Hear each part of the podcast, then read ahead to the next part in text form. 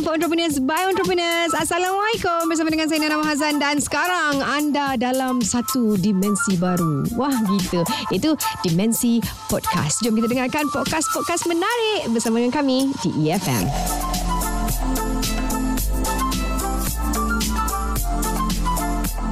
Usahawan gerai makanan dan juga minuman jalanan. Okey, perniagaan pada dasarnya adalah untuk mendapatkan keuntungan, betul? Okey, dan untuk mendapatkan keuntungan tersebut, penentuan lokasi yang strategik dan perlu ada potensi ramai pembeli ataupun ramai pelanggan yang akan singgah ke kedai kita. Dan di sini ada beberapa langkah yang anda perlu ambil kira sebelum menentukan lokasi perniagaan sebelum boleh memulakan perniagaan tersebut. Ah, begitu juga dengan perniagaan makanan di gerai-gerai jalanan yang pastinya modalnya kecil berbanding dengan berniaga di restoran ataupun kafe.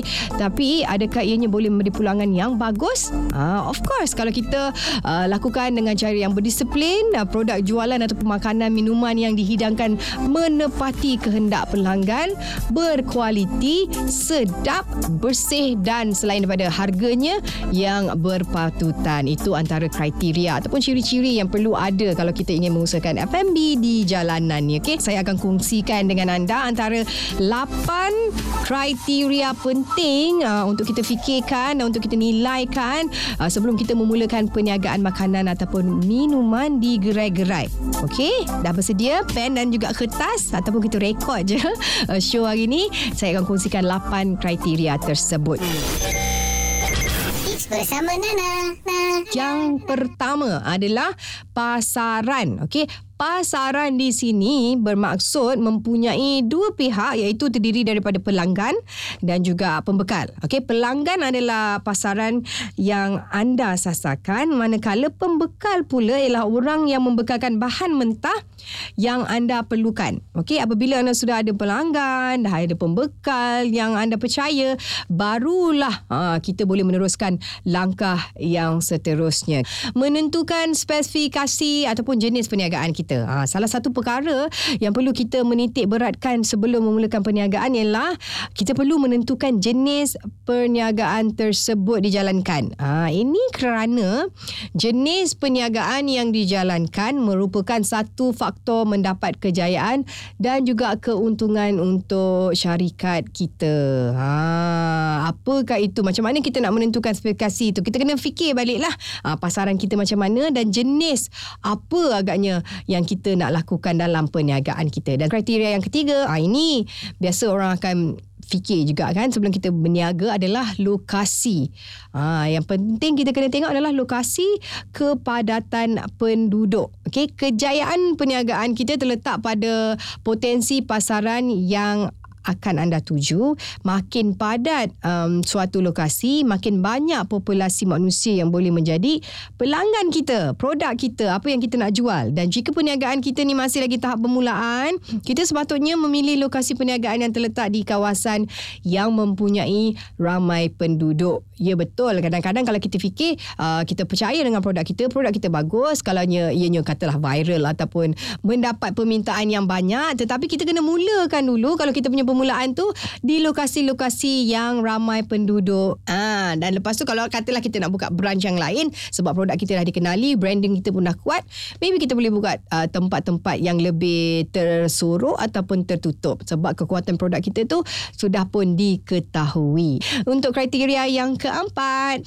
masyarakat dengan daya beli tinggi. Apakah itu? Okey, ada beberapa tempat yang mempunyai kepadatan penduduk tapi majoriti penduduk ini berpendapatan rendah. Ah, adakah uh, kita kena buat satu pemilihan lokasi perniagaan di kawasan yang mungkin mempunyai kepadatan penduduk di samping kuasa beli masyarakatnya yang tinggi. Ha, satu kita boleh pricekan ataupun kita boleh meletakkan harga yang bersesuaian dan orang-orang di kawasan uh, mempunyai daya beli yang tinggi ini uh, dia tidak um, lebih mudah lah untuk cater untuk produk-produk atau makanan-makanan yang sesuai untuk dijual di situ. Yang penting again lah eh, kalau kita menjual makanan, minuman, kena pastikan uh, yang apa yang saya sebutkan tadi itu bersih, sedap, berkualiti, setanding dengan tempat yang mana kita menjual. Ha, okay, dapat? Alright. Dan untuk uh, kriteria yang kelima adalah mudah diperolehi. Ha, bermaksud lokasi tersebut mestilah mudah dikenali dan mudah diperolehi. Ini uh, bertujuan untuk memudahkan pelanggan mengenal pasti ataupun mengenali lokasi perniagaan kita. Oleh itu, uh, kita hendaklah uh, memasang papan tanda. Ha, papan tanda pun kenalah yang menarik. Yang menarik lagi satu, mudah dibaca. Kalau kita ada yang menarik, ada lampu-lampu-lampu tapi tulisan ataupun font yang digunakan tu payah orang nak baca kan.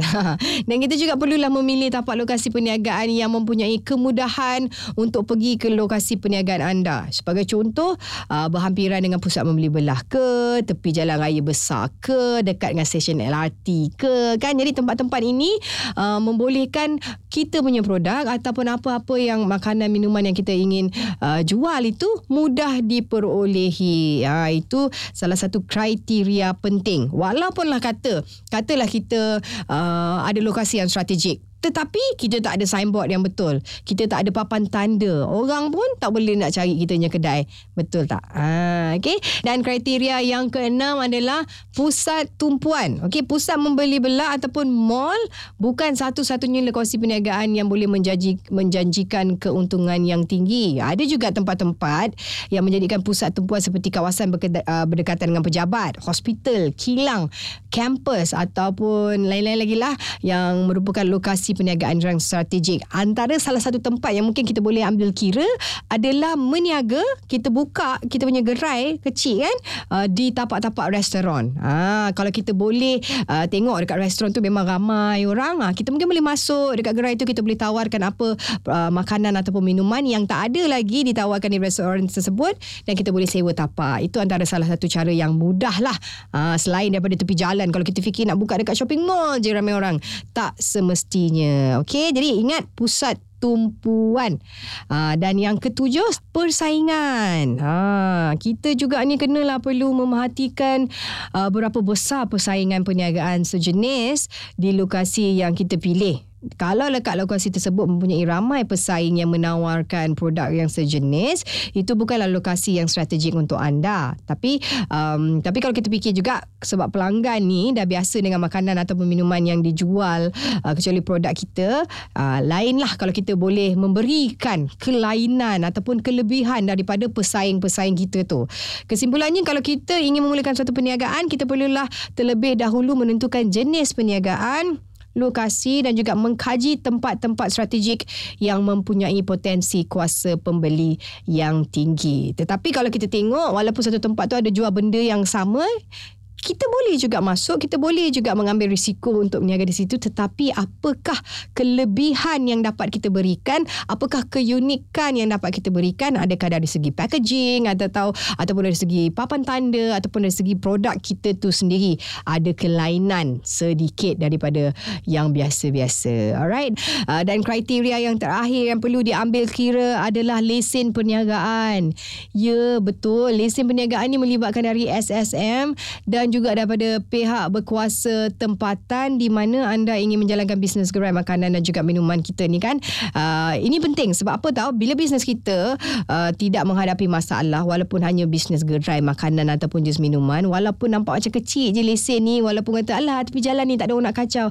Tak boleh ya risikonya tetap besar jika kita tidak mematuhi undang-undang yang ditetapkan. Okey, kalau boleh pastikan kalau kita nak berniaga kat satu tapak gerai ataupun di di tepi jalan dan sebagainya hendaklah mendapatkan uh, lesen yang sepatutnya. Uh, sebagai contoh, kita kena dulu minta uh, adakah tempat itu sesuai untuk kita berniaga. Bukan apa, kadang-kadang tempat yang kita pilih itu tidak selamat. Mungkin kat situ tempat lori banyak lalu. Uh, kalau ada apa-apa yang tak diingini ke kita tahu kita tak tahu kan mungkin kemalangan akan berlaku ataupun terlalu kotor, suasananya memang tidak sesuai untuk kita berniaga. Itu sebenarnya kenapa kita perlu rujuk kepada pihak berkuasa tempatan sebelum kita membuka gerai kita di tepi jalan jalan ataupun di mana-mana sahaja. Jadi saya harap perkongsian saya mengenai 8 kriteria yang perlu kita fikirkan sebelum kita membuka perniagaan makanan dan minuman kita di jalanan.